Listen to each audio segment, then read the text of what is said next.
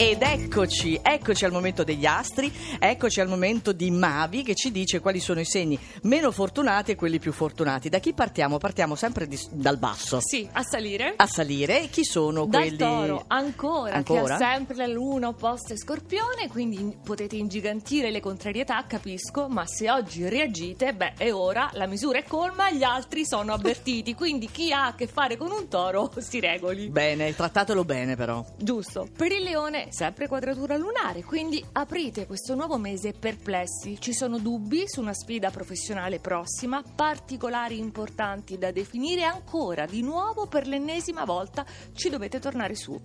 L'acquario, visto dall'esterno, ha una posizione ottima, invidiabile. Mm. Ma allora perché questo nervosismo? L'acquario deve rispondere a se stesso con sincerità perché tra poco dal 5 arriva Venere in Leone, quindi non può barare, non può bleffare.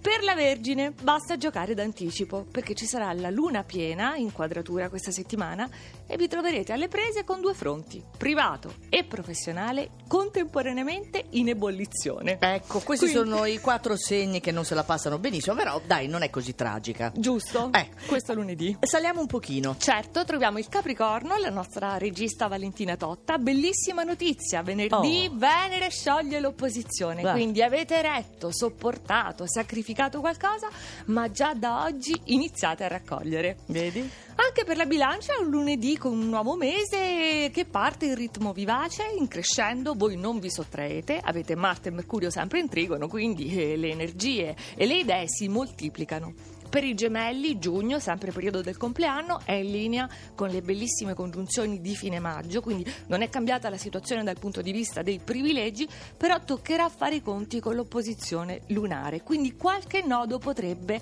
venire al pettine, vi devo avvisare.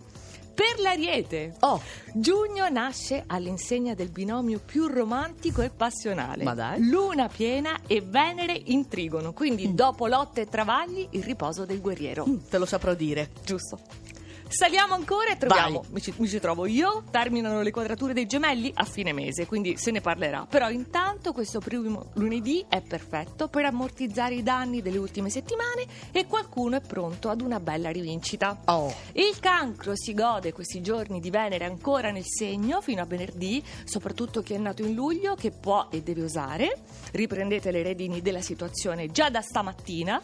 Per lo scorpione appena cominciato giugno e voi con la luna nel segno siete totalmente rinnovati. È un lunedì dolcissimo in cui potete esprimere senza remore quello che provate, tutto Ok. o quasi.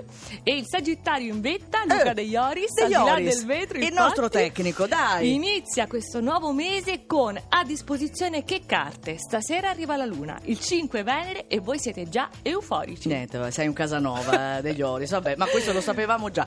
Per ritrovare l'oroscopo di Mavi potrete andare sul nostro sito radio2inunora.rai.it. ントイッティ